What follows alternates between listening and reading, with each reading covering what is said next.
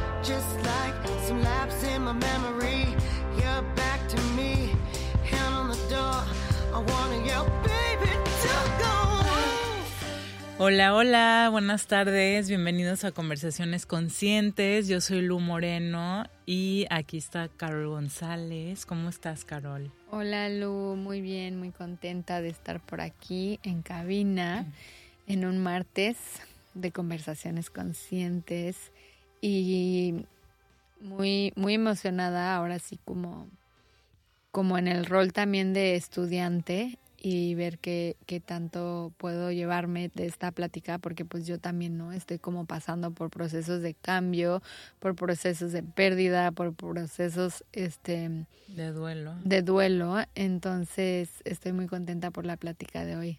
Sí, va a estar muy, muy padre. Tenemos, ahorita les voy a presentar a nuestra invitada, pero antes de comenzar les recuerdo como siempre que estamos ahorita en Facebook Live, nos encuentran como Radiante FM Puerto Vallarta y también ya saben el número del WhatsApp 322 138 7020 Últimamente nos han estado escribiendo más, nos encanta, de verdad que todas sus preguntas y sus comentarios siempre, siempre le suman a nuestras conversaciones. Entonces es padrísimo. Luego nos hacen preguntas que era de algo que queríamos hablar pero se nos había olvidado o tal vez que ni nos acordábamos de hablar de eso y nos preguntan y es como, ay, claro, eso también. Entonces, por favor, anímense a escribirnos. Estamos muy pendientes de ustedes. Y bueno, sin más, les, eh, les presento a nuestra invitada Lupita Cortés. Bienvenida, Lupita. Hola, hola. Buenas tardes. Muchas gracias por la invitación. Gracias, mi tocaya. Exacto, Lupita y Lu, pero qué bonito se oye, muchas gracias. Sí, me mira, gustó. Eh, Lupita es tanatóloga, eh, no nos habíamos conocido. No. Yo la encontré en un grupo de Facebook que la recomendaron mucho y dije, mira, justo Carol y yo habíamos platicado de traer a una tanatóloga, queremos, queríamos tocar el tema del duelo y este, y como que ya sabes de que el universo te pone todo enfrente así y un día viendo en Facebook y vi, vi que una amiga mía preguntaba por eh, una tanatóloga y en los comentarios salías tú y dije, pues mira, y todo se dio perfecto para que Así es, nos pudimos organizar, ¿verdad? Entonces todo se acomodó y aquí estoy. Muchas gracias de nuevo por la invitación. Mucho gusto de conocerlas, de estar aquí por primera vez y me encanta que las personas se empiecen a interesar por todos estos temas que son súper importantes. Yo hace mucho escuché a un nutriólogo que dijo, yo creo que todo el mundo debería de ir al nutriólogo una vez alguna vez en su vida, ¿no? Para que le acomoden su dieta, para que le digan qué comer, qué no comer. Y entonces yo dije, sí es cierto, también todos alguna vez en la vida deberíamos de visitar a un tanatólogo, a una tanatóloga, ¿no? Que nos acomode esa parte, que nos diga, que nos lleve, que nos acompañe. Entonces, qué padre estar aquí y que de verdad em, haga eco, que de verdad las personas eh, pregunten, se interesen, eh, externen sus dudas y bueno, pues aquí estamos para empezarlas a resolver. Y me encanta que dices que, que todos debemos de ir por lo menos alguna vez, ¿no? Y, y quizás no, no esperar como hasta que pase algo fuerte, que sé que usualmente cuando hay, hay algo ahí que te mueve, cuando estamos tan vulnerables, que es cuando nos acercamos a pedir ayuda, ¿no? Sin embargo, este, sé que muchos conocen como la tanalogía como cuando se trata de muerte. Y, y, hablando del tema de muerte en nuestra sociedad, es un tema que realmente ni siquiera se permite uno hablar de eso. O no, o no dejas que tu mente vaya como, no, no, yo ni voy a pensar en eso. No, no, ni digan eso. No, y es como, es necesario, o sea, es necesario poder hablar sanamente de la muerte porque realmente, o sea, es lo único cierto que tenemos en la vida, ¿no? Así es, es lo 100% seguro para todo ser vivo, exactamente. Sí, ahorita antes de comenzar el programa eh, estábamos platicando sobre cómo le preguntábamos a Lupita como cuál es como lo normal de a lo que vienen a platicar contigo, ¿no? Y nos compartían que era sobre la muerte. Entonces yo le decía, es que siento que, que cuando uno piensa como, ay, voy al tanatólogo, es como pensar, es que porque alguien falleció, alguien cercano, entonces voy a ir a, pues al sanar eso, ¿no? Pero Lupita nos compartía, no, es que hay tantas razones por las que puede ir uno al tanatólogo, si nos quieres compartir. Eh. Sí, claro. Em, mira, pueden ser muchísimas pérdidas, ¿no? Hay muchísimas pérdidas y vamos a separarlas en dos. Pérdidas reales, que son las que podemos observar, que son tangibles, ¿no? Precisamente la muerte, la pérdida de la libertad, eh, pérdida de un trabajo, un divorcio, una separación de, pareja, eh, pérdidas de objetos personales importantes, ¿no? Por ejemplo, el pasaporte, entras en pánico, por supuesto, ¿no? Si estás en otro país, se te pierde el pasaporte, pues es horrible. Entonces, todas esas son pérdidas reales, pero también están, y, la lista sigue, ¿eh? por supuesto, larguísima, pero también están las pérdidas potenciales, y estas pérdidas también son importantes. Estas pérdidas potenciales es de algo que yo quiero y nunca he tenido. Pero entonces también también esa pérdida me va a generar un duelo. Todas las pérdidas nos generan un duelo. Estas pérdidas yo les pongo el ejemplo súper fácil y súper entendible de que ahorita acabamos de tener el sábado el examen de admisión a la preparatoria, ¿no? De la UDG. Entonces, em, muchos chicos que están saliendo de secundaria ya se sienten que están en la escuela, ¿no? Ya se sienten que ya pasaron el examen y que ya están ahí. Pero ¿qué pasa? Que si no lo pasan, o sea, que no pasan el examen, que no son admitidos. Ahí tuvieron una pérdida potencial porque ellos ya se hacían en la escuela, ya se hacían eh, como parte de una comunidad estudiantil y nunca pasaron el examen, entonces nunca estuvieron ahí. Esa es una pérdida potencial. Una mamá, por ejemplo, una chica, una mujer que quiere tener un hijo y por alguna razón no puede embarazarse, no puede quedar embarazada, no puede concebir. Esa también es una pérdida potencial de algo que quiere y nunca ha tenido. ¿Sí se entiende la diferencia? O sea, toda, toda, ilusión que se genera y no se así manifiesta. Es, así es, esa pérdida que algo que quieres y nunca has tenido. Qué fuerte, porque también es importante y muchas personas no las toman en cuenta. Y las demás que obviamente ya mencionamos, que son las pérdidas reales, que sí, ¿no? Este, se te perdió tu celular, ¿no? Y también así como que, ay, se te cae el mundo, porque ahí tienes todo en tu celular, ¿no? Toda tu información y este, todo lo que necesitas día a día. Entonces, esas pérdidas reales, pues también son importantes y todas, absolutamente todas son significativas. ¿Se acuerdan de la pérdida de mascota también? Para muchas personas pues no es importante, ay, tu perrito, ay, tu gatito, ay, tu tortuga, ¿no? O luego te compras otra, o luego adoptas otra, o consigues otra mascota.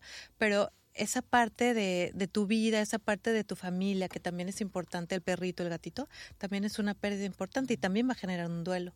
Entonces, todas, absolutamente todas, son o sea, todo lo que te genera un apego. Así es, apego, porque hay un lazo afectivo. Ajá, no tomarlo como apego, sino como un lazo afectivo. ¿Sí? Hay un lazo de amor, hay un lazo de, de, compañía, hay un lazo de que te sirve para algo, ¿no? Entonces, eh, a lo mejor no tanto apego, pero sí un lazo importante para ti. Pero entonces, digo, no sé, yo, yo soy una persona que he aprendido bastante como en el espiritualismo y todo esto, y a veces te dicen como que el apego genera sufrimiento. Ajá. Y, y cuando yo observo que me estoy apegando a ideas o esos potenciales, este, observo en mí que me vuelvo más insegura, por ejemplo, que usualmente me puedo sentir, como si estoy desapegada, me puedo sentir muy segura, pero en cuanto se es algo que quiero, si quiero más, si estoy generando más apego, me vuelvo como más insegura. Entonces siento que estoy empezando como a sufrir, entonces mejor digo, no voy a soltar. Ok. Y o no haces un lazo afectivo ahí, por ejemplo. Ajá, estoy bien. Eso es un miedo. Te proteges desde antes, digamos, ¿no? Mm, qué interesante. Sí, sí, sí. Ahorita que tomas eso, este es importante. Hay muchísimas frases en la vida, ¿no? Que podemos traer y que nos sirven. Por ejemplo, esa de mm, el dolor es inevitable, pero el sufrimiento es opcional. Pues a veces hay que hacerles caso a las frases, pero a veces no, porque durante un proceso de duelo, pues no es cierto que debes estar sufriendo, ¿no? Hay más cosas que hacer, hay más cosas que hacer que te van a permitir sobrellevar ese duelo, pasarlo, obviamente, porque vas a pasarlo, no te vas a quedar estacionada ahí. Entonces después vas a convertirte en una mejor persona. Sí. Digo, y me encanta esto que dices también porque digo yo este año que he estado este en un año de pues de, de muchos altibajos este en esta separación y separación de pues de estar viviendo con una pareja por muchos años, ¿no? En donde ya no estamos juntos, donde es muchos cambios, este, donde romper, eh, rompes con la ilusión que tienes también de lo que era una familia, o sea, rompes con, tienes, creo que dentro de esa separación existen otras pérdidas, este, o como, o potenciales, como tú dices, o el potencial que tenía a mi futuro con esa persona, ¿no? Como todas esas cosas, este, y ya no estoy en un lugar de, de de vacío, por decirlo, o sea, ya me siento un ser completo, donde ya no, no le tengo miedo al duelo y donde me doy cuenta que hay momentos donde te permite sentir todo y viene de todo, o sea, así como hay también emoción por lo que sigue, o sea, también hay de repente tristeza, ¿no? O lo que, lo que sea que tengas que sentir, que no tiene que ser como que tengamos esta idea de que un duelo es como estar sufriendo o te vas a deprimir o te vas a estancar. Sí. Adelante. Es que eh, ahorita lo que están platicando me viene a la mente así como de eh, que luego platico con amistades y que es como lo que Carol decía de pensar cuenta en la muerte, ¿no? De que no, yo ni quiero pensar cuando, cuando se muera mi mamá o mi papá o porque, o sea, no voy a poder. Entonces, qué bonita forma lo están poniendo ahorita de, de, o sea, no, sí se va a sentir feo, sí, pero vas a estar bien, como tú dijiste, vas a poder salir adelante como una mejor persona. vas a reconstruirte, vas a reconstruirte, pero es importante vivir ese proceso y no adelantarte, ¿no? Yo tuve una consultante en una ocasión que, que fue precisamente para preguntarme que cómo le hacía para que no, no le doliera cuando falleciera su mamá. ¿No? Oye, es que mi mamá ya está muy grande. Yo ya tuve ese pensamiento también de que puedo ir trabajando y miedo a perder a mis papás. Entonces ella la atiende, ella atiende a su mamá y si es una persona adulta mayor, la mamá, ¿no? Y la atiende completamente, 100%, 24/7. Entonces ella me decía que cómo le hacía, qué herramientas, qué hago, qué técnicas, tú dime cómo, me paro de cabeza, pero dime cómo, para que no me duela cuando mi mamá se vaya. Y no se va, hay que empezar a utilizar los términos va a fallecer, va a morir, va a trascender, ¿no? Hay que empezar a utilizar los términos porque también es parte de esa educación que necesitamos el mexicano, ¿no? De, pues, obviamente hay muchísimos más términos, ¿no? De colgar cambiar los la, cambiar la percepción de cómo lo vemos, Exacto, el concepto, vemos la muerte, porque la muerte de verdad es parte de la vida y así es como hay que verla, ¿no? Y también va a ser una transición amorosa en el momento en que nosotros la veamos así porque trasciendes amorosamente hacia otro plano, hacia otro terreno, hacia un plano espiritual. A mí me encanta la idea de, de saber este cuando ya hice pases con la muerte, ¿no? De, de poder hablar de ella y no temerle. O sea, siento mm. cuando ya haces esas pases realmente comienzas a vivir, ¿no? Porque ya no estás viviendo desde un miedo a morir. Y, y me encantó saber que, como decir, qué bonito que podemos seguir teniendo relación con nuestros seres queridos aun cuando ya no están en este plano. Así es, así es, de otra manera. O sea, eso se me hace como la cosa más mágica. De otra manera, es hermoso, es hermoso, pero hay que trabajarlo para entenderlo, aterrizarlo y poderlo de verdad vivir así. Sí, como dices, es un, un proceso que se tiene que, que vivir, o sea, tampoco lo podemos de que evadir, de que no, pues ya no está la persona, yo me voy a cambiar de país, voy a hacer como si ni pasó eso.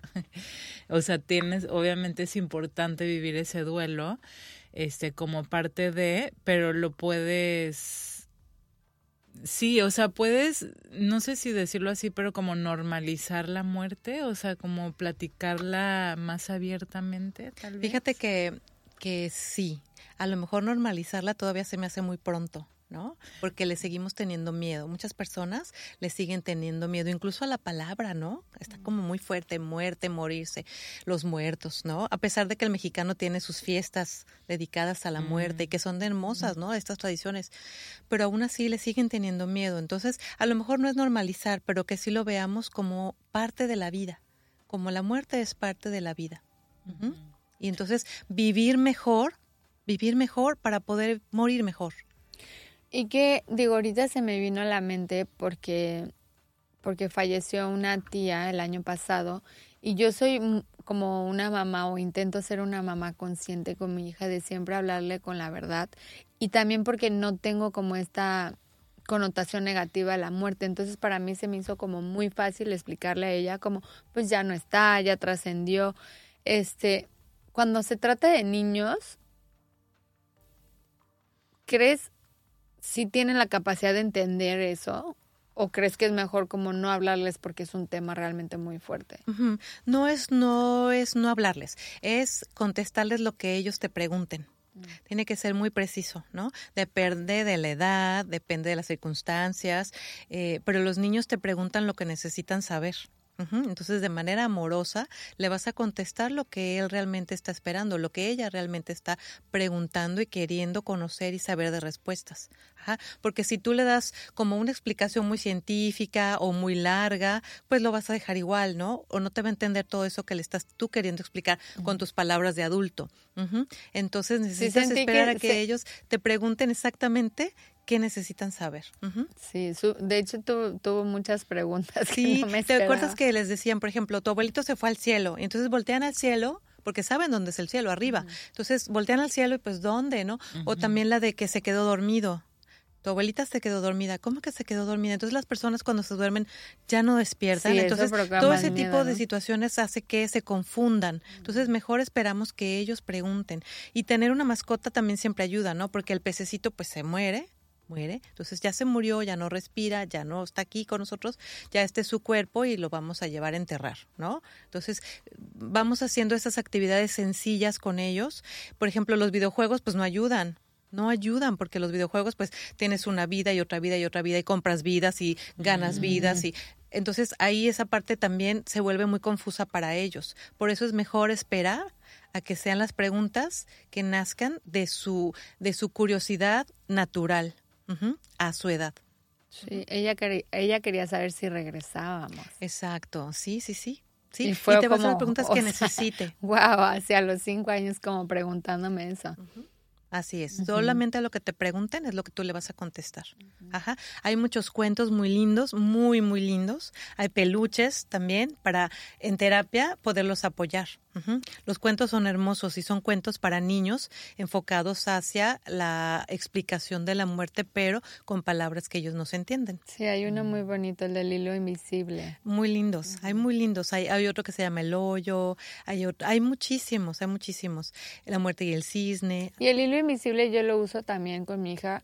O sea, no solamente cuando alguien trasciende, pero también si me voy a ir de viaje y ella me extraña o quiere como conectar conmigo, o sea, saber que estamos conectadas, ¿no? A través este, de algo que a lo mejor no podemos ver o es tangible. Pero está. Pero ¿verdad? Pero está, es eso mismo, ¿no? Que la persona trascendió y está en otro plano y nosotros podemos seguirnos comunicando con amor, con pensamiento, con oración, con meditación. Sí, eso es muy bonito, o sea, hasta como adulto, reconocer que aunque ya no vemos a la persona, porque pues obviamente estamos viviendo esta experiencia humana física y pensamos que todo lo que, bueno, la mente creo se va a lo que ves, es lo que existe, la forma, ¿no? a la forma pero luego suceden cosas que dices, no, pues no nada más lo que veo existe, o sea, también existen muchas cosas que pues no vemos y que sabemos que existen, o sea, que tenemos la certeza. Entonces también con los seres queridos que ya fallecieron, de repente pasan cosas que, bueno, yo tengo la certeza de que sí están por ahí o la energía está por ahí Así es, porque el amor es energía también, ¿no? Mm entonces se queda. Entonces el amor se queda. ¿Qué pasa cuando hay cuando alguien no trabaja su duelo? Híjole, qué pregunta tan, difícil, tan fuerte, tan buena precisa. muy buena pregunta. Sí, porque luego ahí nos vamos, ¿no? Como, como pensando, pues el tiempo lo va a curar, ¿no? ¿Te acuerdas de esa frase? El tiempo lo cura todo. Pues no es cierto. No, no, es, cierto. Tú tienes que hacer cosas, ¿no?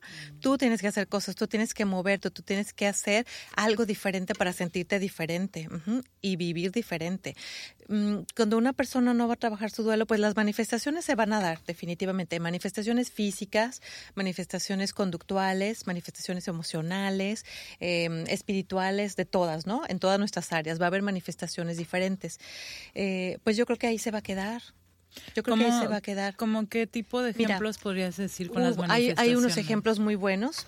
Por ejemplo, dentro de las manifestaciones físicas, eh, em, hay veces que hay dolores de cabeza, hay veces que hay insomnio, o la persona quiere dormir mucho, ¿no? O no duerme o duerme mucho. Ajá.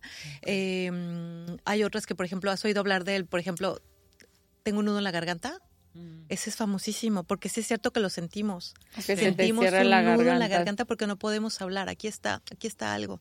No que, no que te hayas comido este un alambre, es que no puedes hablar de verdad porque tienes la emoción atorada ahí. Entonces tienes un nudo en la garganta de verdad que se siente, ahí está. Eh, esas son manifestaciones físicas, por ejemplo, ¿no? Hay personas que empiezan incluso con sapullido, este, ¿qué más? Eh, dentro de las, de las manifestaciones sociales, pues o son eh, de las que se encierran, de las que no quieren salir, otras que agarran la fiesta, ¿no? Conductuales, pues mm. otras que se tiran al vicio, ¿no? Que empiezan a fumar muchísimo, o ya fumaban y fuman más, o mm. este, o le entran a, tomar este bebidas embriagantes más, ¿no? Eh, ¿Por qué? Porque olvidas, ¿no? De alguna manera. y, y podrías, digo, no sé, yo en mi proceso, yo en mi proceso, obviamente estoy yendo a terapia y haciendo cartas o como que sentándome con mis emociones.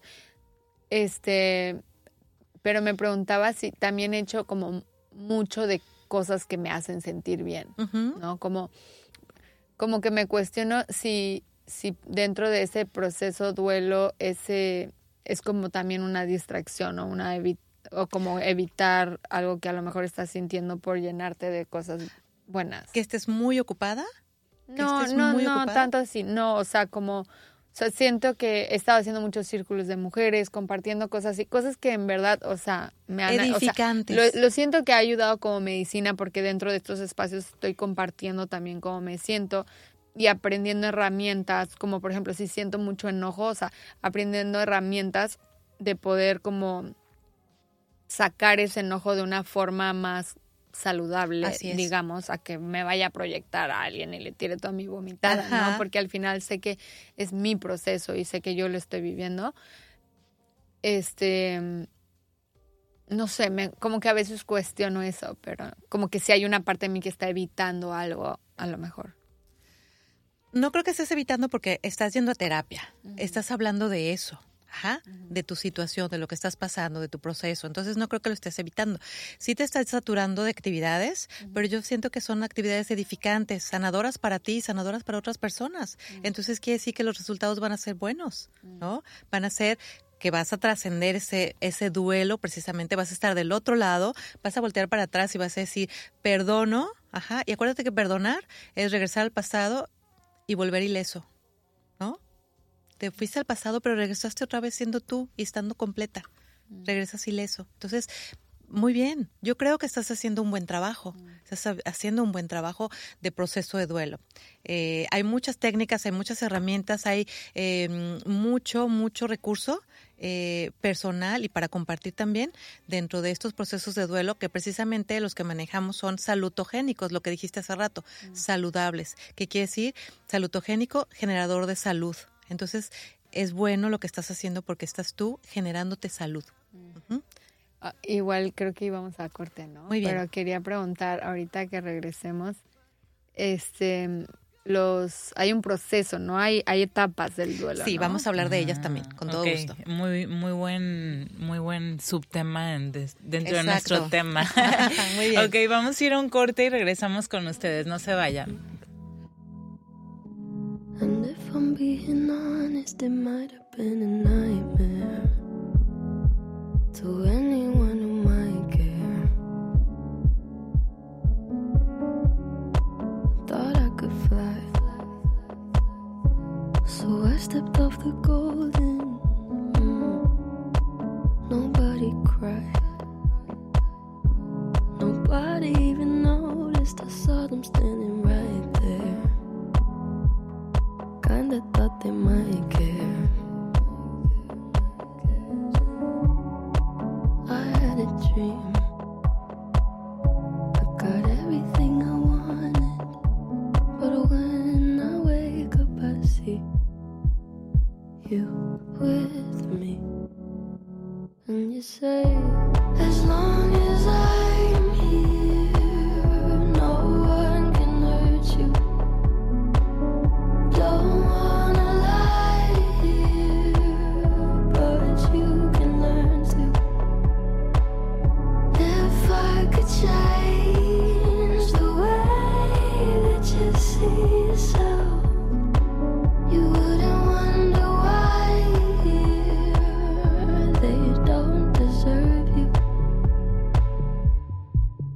Tried to scream, but my head was underwater. They called me weak. Like I'm not just somebody's daughter, it could have been a nightmare.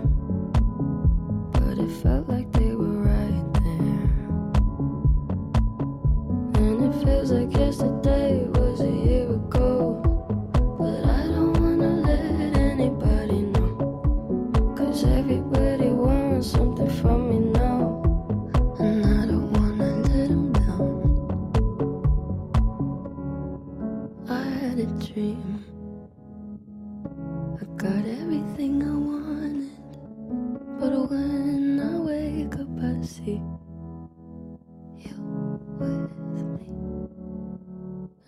say,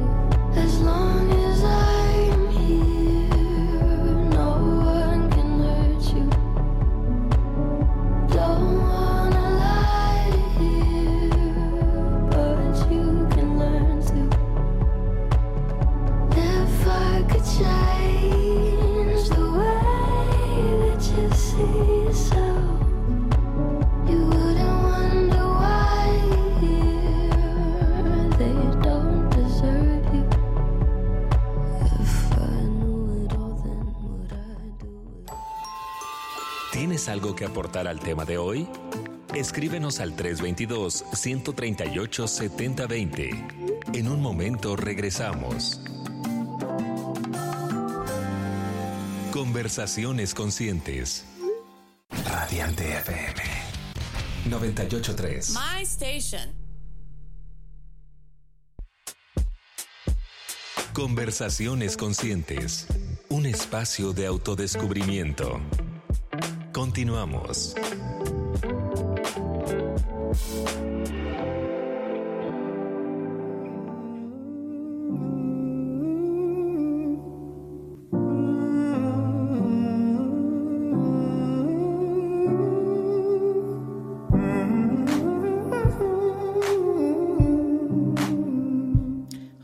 Estamos de regreso en Conversaciones Conscientes, aquí con Lupita Cortés. Hola, hola otra vez. Gracias Lupita nuevamente por estar aquí. Con todo gusto. Oye, eh, te preguntaba ahorita en cortes, si alguien te quiere buscar como porque quieren ir contigo a alguna sesión, ¿cómo te encuentran? Les puedo compartir mi número, Ajá. 322-168-7778. Súper Ah, muy fácil. bien, está- Ajá. suena muy fácil. Sí, ¿verdad? Está Sí. súper fácil. Ahí lo tienen, muchas gracias, a sus órdenes. Gracias, Lupita. Y les recuerdo que estamos en Facebook Live, nos encuentran como Radiante FM Puerto Vallarta y también el número del WhatsApp es el 322-138-7020. Aquí estamos pendientes de ustedes. Y bueno, antes de irnos a corte, Carol preguntó una pregunta muy buena sobre el, este los pasos, ¿no? Ah, del sí, son etapas. Claro, claro.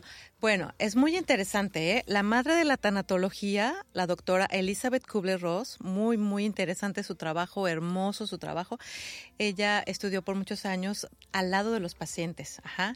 Tiene libros, ¿verdad? Hay muchísimos y He muy leído, buenos, la interesantísimos. La rueda de la vida, Ah, de la muerte de los moribundos, Mm. ajá, la muerte un amanecer. Hay unos libros muy hermosos. Bueno, todos. Hay conferencias, hay charlas. eh, todo su trabajo es muy bonito. Sus frases, ¿no? Tiene unas frases hermosísimas que a mí me encantan. Y bueno, el trabajo de la doctora Kubler-Ross, pues nos ha servido hasta ahora, hasta la actualidad, para... eh, como bases, ¿no? Como bases de la tanatología, precisamente, ¿no? Y ella trabajó precisamente estas eh, etapas, que ella sí les llamó, son las etapas del duelo de Kubler-Ross.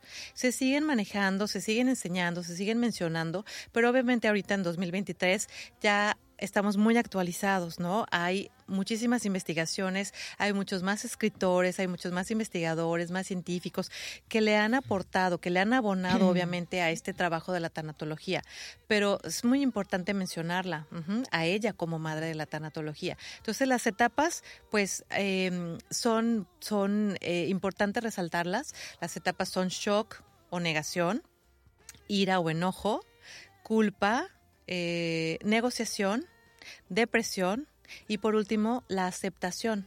Entonces esas etapas eh, pues sí se van viviendo de alguna manera y no nada más con el proceso de muerte, con, el- con un duelo por muerte. En, en esas etapas en las que pues es cierto, dices, no, ¿cómo crees? Si yo lo vi ayer o no, ¿cómo crees? Aquí tenía mi papel, aquí tenía mi pasaporte. Entonces como que sí eh, vamos viviendo esas etapas, pero también quedarnos ahí es como si te quedaras sentado a que pase, ¿no? Falleció mi abuelito y aquí me quedo sentado a que pase la negación, a que pase la ira, a que pase la depresión y luego ya lo acepto, ¿no? Así tra- a, través de los años o que el tiempo lo arregle todo, ¿no? O que el tiempo lo cure todo. Entonces es como quedarte estático sin hacer nada viviendo un duelo muy pasivo, yo creo, ¿no? Entonces, no, hay muchísimo más que hacer, hay muchísimas opciones, hay muchísimas herramientas de vida que te van a servir a transitar ese duelo. Eh, una pregunta es que el otro día escuché algo de que esos pasos no necesariamente van en ese orden, ¿verdad? Exacto, exacto. La última, que es la aceptación, esa Eso última sí, etapa, pues fuerzas. obviamente sí, ya no hay para dónde hacer, ya lo aceptaste, como una experiencia de vida, como algo que pasó. Sí pasó, pero ya pasó. Pero, eh, y con amor, ¿no? Por supuesto, como una experiencia amorosa de vida. Pero las demás puedes ir transitando de una para otra, ¿no? Y la depresión, la depresión es muy importante recalcarla y resaltarla porque no es depresión como una depresión clínica diagnosticada por un psicólogo, ¿no? O por un médico o por un psiquiatra. Es una depresión de una tristeza muy profunda y vivirla y entenderla como de verdad, validarla como una tristeza muy profunda. Ajá. Entonces es importante conocer estas etapas desglosadas, desmenuzadas, para poderlas vivir, transitar, conocer. Y si es cierto, te puedes ir brincando de una a otra, pero no viviendo las etapas como tal, sino también conociendo esa otra parte. Por eso decíamos al principio que ojalá todos visitáramos un tanatólogo o una tanatóloga alguna vez y que nos ponga en sintonía de todas estas nuevas herramientas que ahora, 2023, tenemos. Ajá. Lo que Sí. yo observo, por ejemplo, no sé si a eso le llamarías depresión, pero... Y, y curiosamente como mujeres, si estás como ya más despierta a tu ciclo menstrual y así, o sea, lo que yo he observado es que la tristeza me llega como justo cuando estoy por tener mi periodo y llega como que esos días, solo esos días, o sea, no sé, dos, tres días y me siento triste. Y así he sido, ¿no? Y después se va la tristeza y ya me siento bien, me siento contenta y quiero hacer cosas. Y, y, o sea, no sé si es como, yo me imagino porque somos seres de agua, ¿no? Como que se están moviendo las cosas. Así es, así es. Qué bueno que tocaste lo del agua, ¿eh? Ahorita vamos a terminar también hablando de eso, porque es súper importante en un proceso de duelo tomar agua, tomar agua. De hecho, nosotros lo manejamos dentro de la psicoeducación que damos como indicaciones, porque tomar agua es imprescindible, es imprescindible. Necesitas llorar, estás triste, necesitas llorar, necesitas externar esa emoción, esa tristeza. Ajá. Y si no tomas agua, pues te duele la cabeza, estás deshidratado, no puedes llorar, no puedes ¿Y hacer qué pasa pipí. si no puedes llorar? O si sientes que ya, o sea, como que yo antes lloraba un montón, pero Ajá. lloraba como desde un ego, sufrimiento. Ajá. Y ahora como cuando si me siento o me tomo un momento así como que empiezo a llorar así, luego me empieza a dar risa. Estás viviendo muchas emociones al mismo tiempo, ¿no? Valida cada emoción valida cada emoción. Esa, que, esa tristeza que te da antes de tu periodo, pues vívela también. ¿De qué tienes ganas cuando estás triste? Pues de acostarte, de chiquearte, de, chiquearte, de, darte un masajito, ¿no? De bañarte con agua calientita. Sí, a mí me da como por estar sola, prender una vela, Así es, leer, estar tranquila, ¿no? Vivir esa tristeza, validar esa tristeza. Sí. Ah, tenemos una preguntita. Adelante. Este, aquí Oscar Velázquez. Saludos, Oscar. Gracias por siempre estar aquí escuchándonos y también aportando tanto al, al programa. Dice, qué buen tema están tomando el día de hoy. Gracias. Pregunta. ¿Cómo es posible salir de un duelo al tener una pérdida repentina? A mí en lo personal me pasó y me afectó demasiado con la pérdida de mi padre. En cuestión de horas, todo mi entorno familiar ya no era el mismo. Agradezco sus comentarios. Saludos cordiales a todas. Saludos, Oscar. Muchas gracias. Mucho gusto. Híjole, mira, em, se, produce algo muy, muy importante aquí, ¿no? De, de ese duelo de, de muerte súbita o inesperada, ¿no? Em, es adaptarse a una nueva realidad definitivamente. En los procesos de duelo nos vamos a adaptar a una nueva realidad en la que nuestro ser querido ya no está. Y entonces, acuérdense que hablamos de esta reconstrucción. Cuando estamos en el proceso de duelo, eh, es un caos por fuera, la vida, pero también es un caos por dentro, mis emociones, mis pensamientos, mis sentimientos. Entonces hay que trabajarlo.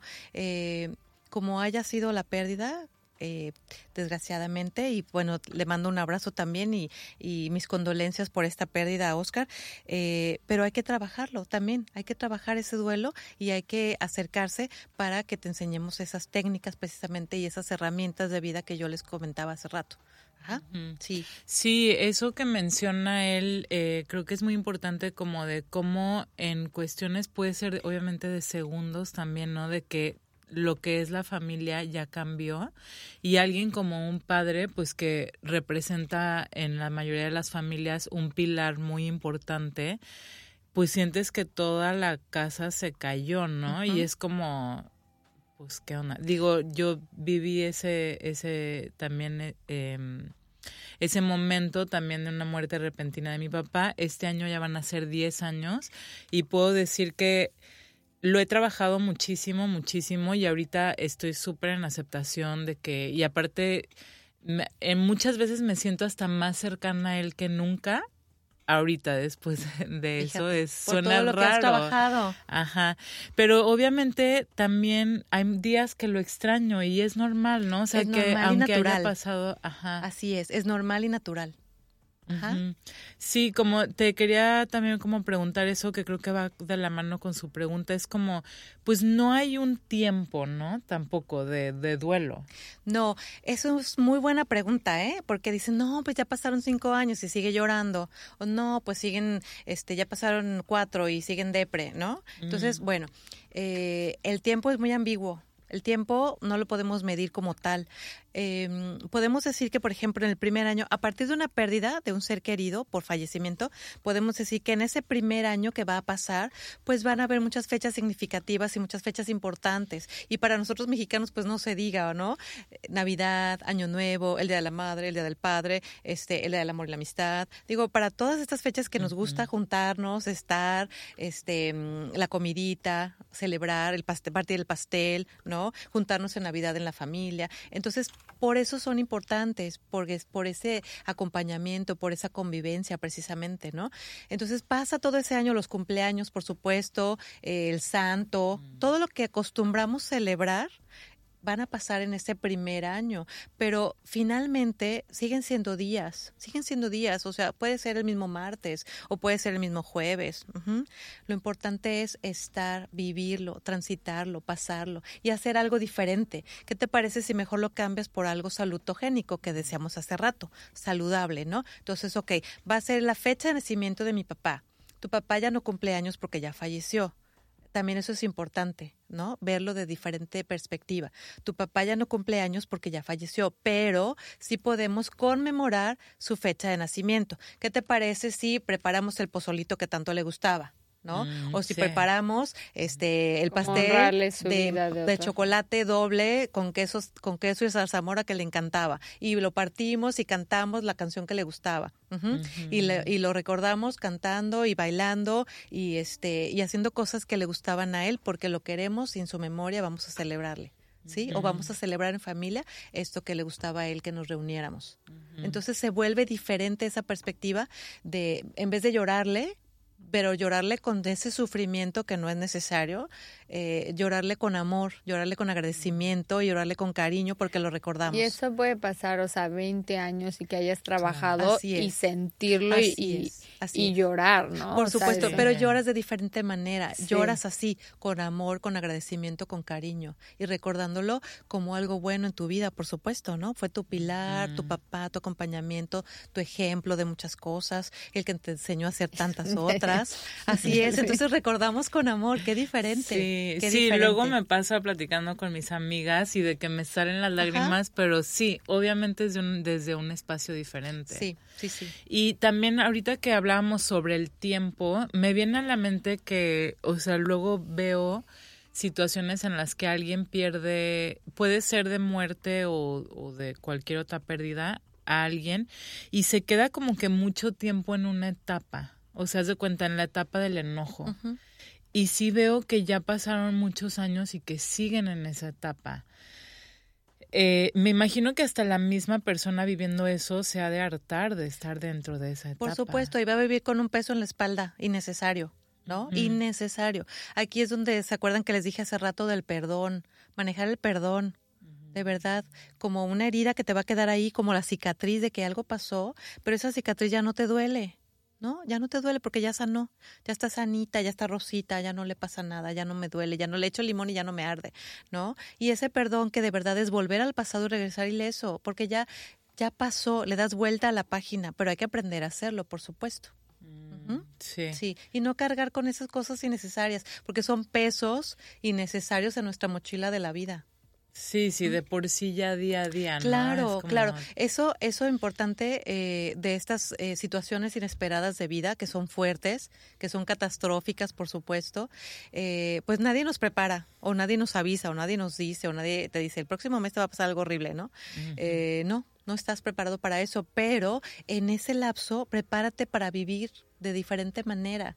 ¿No? Dile a tu papá que lo quieres mucho, dile a tu mamá, despídete en la mañana que te vas a trabajar, dale besito a tu esposo, dale besito a tu novia, ¿no? Este, des- te vas de tu trabajo, despide, bye chavos, que les vaya bien, nos vemos mañana, ¿no? Sea, vive bien, vive bonito, vive alegre, vive contento, no, no en cayendo en la japicracia, obviamente, ¿no? No todo el mundo puede estar feliz 24/7, pero, pero sí tratando de estar en armonía, de estar en esa sintonía de, de, de cariño, de amor, de, de mañana nos vemos. Y si no nos Mm. vemos, pues, pues, me despedí de ti muy lindo hoy, ¿no? Porque Sí. quién sabe si regresa mañana. Nadie sabe. Entonces eso Sí. es seguro y ya lo habíamos dicho, ¿no? Que todos nos vamos a morir. Pero qué padre vivir bonito y vivir con, con este agradecimiento a lo de hoy. Que te acuestes y digas gracias por lo de hoy. Gracias porque estuvo rica la comida, gracias porque este una persona me dejó su asiento, gracias porque los trámites pasaron, ¿no? Gracias porque pasé el examen. Entonces que agradezcas en la noche y te cambia el tenor, te cambia, te cambia de verdad. Entonces hay que empezarlo a hacer y eso también es parte de la tanatología, no nada más es de muertos, ¿no? Este, no, es es buscarle esos recursos de vida ahorita en vida. Me encanta que mencionas eso porque siento que día a día estamos tan metidos en nuestra mente y en nuestro mundo y se nos olvida realmente saludar, ver a los ojos, o sea, ese, esos pequeños detalles de gras, decir las gracias a alguien, de, o sea, de todas esas cositas que realmente te toman un segundo, pero tal vez para la otra persona fue como Le cambiaste el día o Le le hiciste la mañana. ¿No? A alguien Ajá. que lo necesitaba en ese momento, claro. Sí, y volteas a ver a la persona por lo que está haciendo y, o sea, como que realmente le, le demuestras que sí es importante sí, lo que, que lo estás viendo. Que lo ¿no? estás que lo estás viendo, viendo. exacto. Ajá.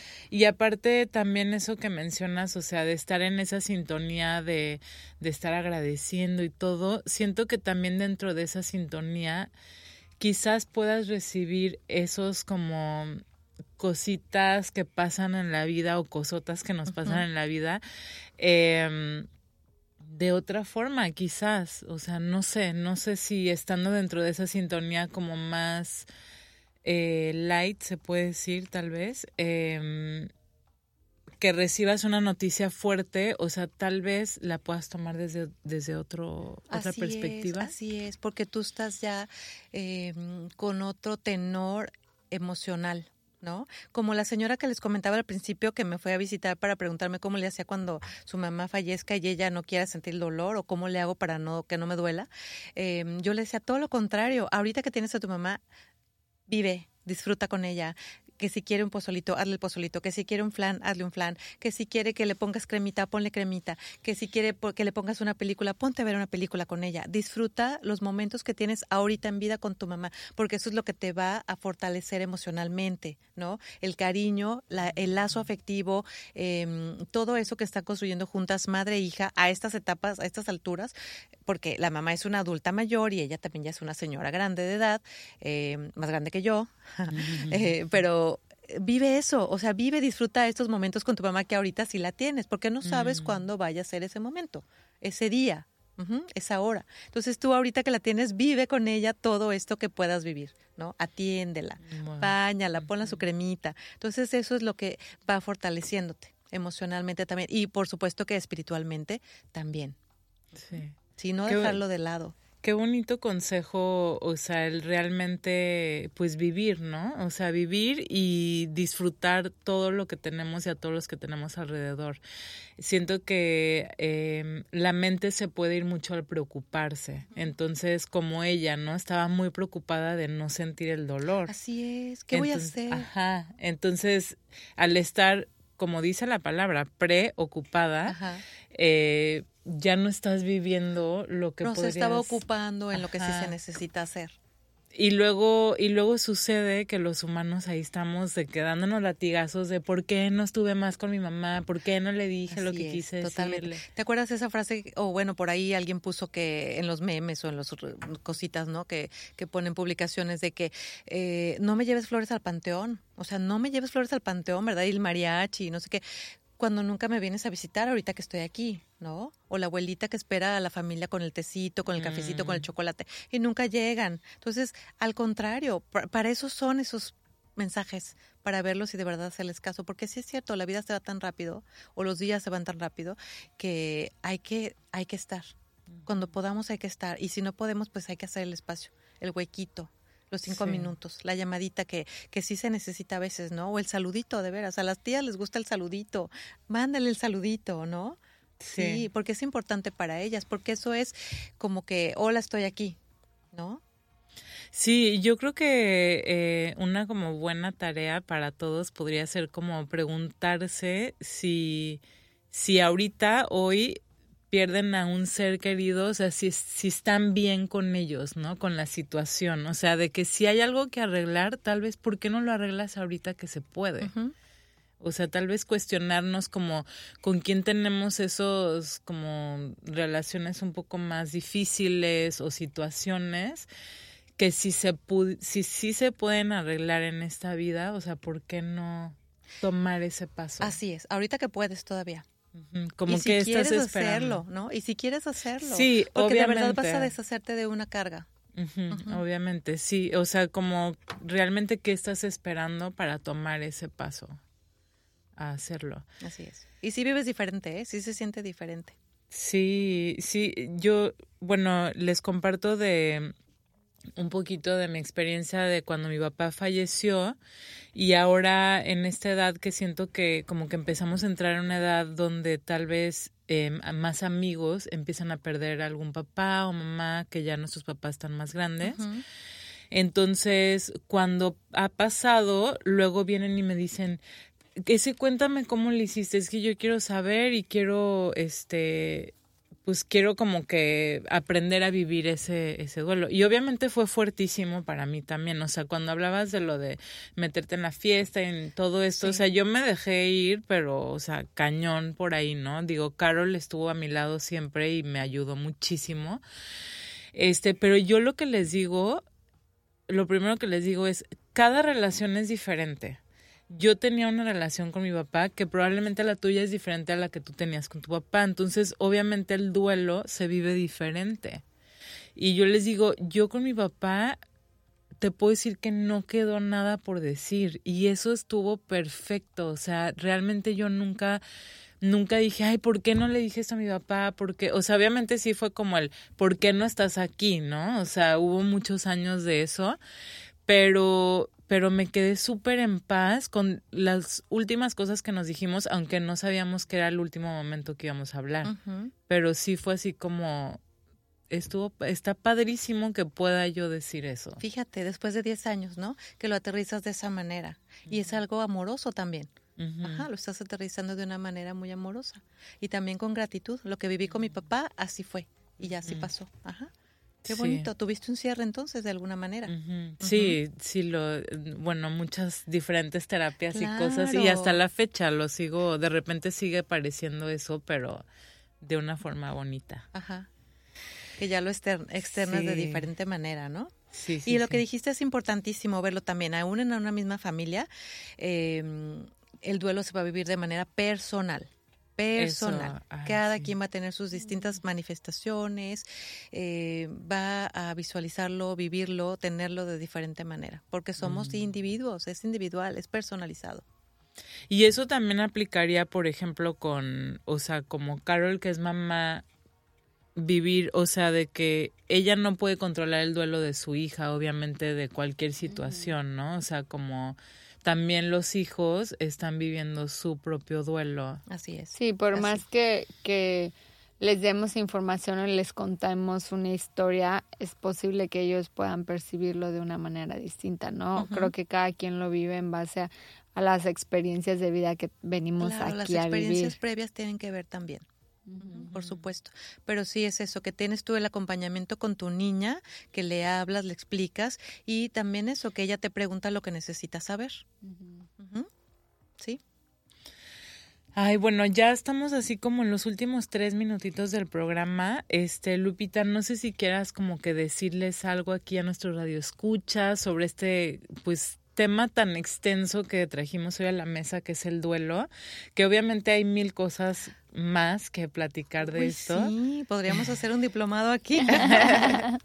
y que nos encantaría obviamente que regresaras. Sí, con este, todo gusto. Podemos preparar un tema en específico y lo desarrollamos también así, con preguntitas, porque de verdad es súper extenso. Es, es la vida, es parte de la vida, ¿no? Sí, sí, es, sí. es la vida misma y entonces, este, qué padre. Y la vida está llena de pérdidas. Claro, y, estas pérdidas son como que nos vamos conociendo en distintas etapas, o por lo menos es lo que yo estoy aprendiendo actualmente, ¿no? Como quién voy a ser ahora a mis casi 40, o sea, que ya no tengo esa estructura este familiar como, o sea, entre comillas, porque obviamente sigue existiendo la familia, pero ya es como persona soltera, o sea, sabes como cambia, cambia, cambia, cambia y cambia tus prioridades también y, y quieras o no, pues también te, te forza a ver por ti, ¿no? O sea, y, y eso, eso, ese ha sido como mi empuje en este proceso, pero, pero lo increíble es saber cómo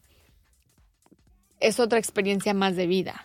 al final, o sea, no es lo mismo si mm, vivo casada toda mi vida a que si me casé, me divorcié, me volví a casar, o sea, cada cada paso que haces es una nueva experiencia que tienes de vida. Así es, así es. Y asimilarla, irla viviendo como tal. Ajá. Agradeciendo, ¿te acuerdas? También agradeciendo, porque ahí vas a tomar tu em, aprendizaje. Aprendizaje para ti como mujer. ¿Sí? Como mm. mujer, como madre, como esposa, como exesposa. Ajá. Vas a ir adquiriendo más aprendizaje y herramientas de vida, por supuesto. Sí, ahora sí que la vida está llena de etapas y pues qué bonito estar agradeciendo como la yo de antes con mi nueva yo, ¿no? O sea, como pues es parte de que siempre estamos o sea, hasta, hasta está ese duelo, yo creo, ¿no? De, de dejar de ser la persona que era. Porque vamos viviendo precisamente esas etapas, desde las etapas de la vida, ¿no? Niñez, adolescencia, juventud, em, etapa adulta temprana, etcétera, ¿no? Hasta llegar a adultos mayores y hasta fallecer.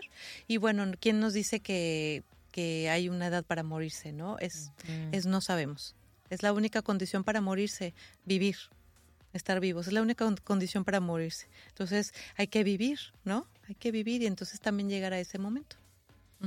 Ay, Lupita, pues muchas qué lindas, gracias. muchas gracias. no, al contrario, qué padre que, que se dio la oportunidad, qué bueno que todo se acomodó. Sí, me encanta ese último mensaje de, pues, de vivir, o sea, realmente. Hay que vivir, hay que vivir. Aquí estamos. Así dice, que la muerte me agarre viviendo. Sí. Que la muerte me agarre viviendo, lo que esté haciendo, pero que esté viviendo. Sí. Ajá. Muy bien, pues este, gracias Lupita por venir. Gracias, Carol. Gracias, gracias, allá en cabina. Y gracias a todos los que sintonizaron. Ya saben que estamos todos los martes a las 6 de la tarde con ustedes en Conversaciones Conscientes. Muchas gracias. Que tengan una bonita noche. Hasta luego. Adiós. Adiós.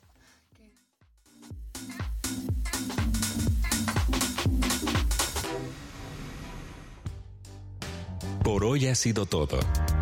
Pero te esperamos la próxima semana a la misma hora para continuar la búsqueda de tu auténtico ser. Esto fue Conversaciones Conscientes, donde la salida es hacia adentro.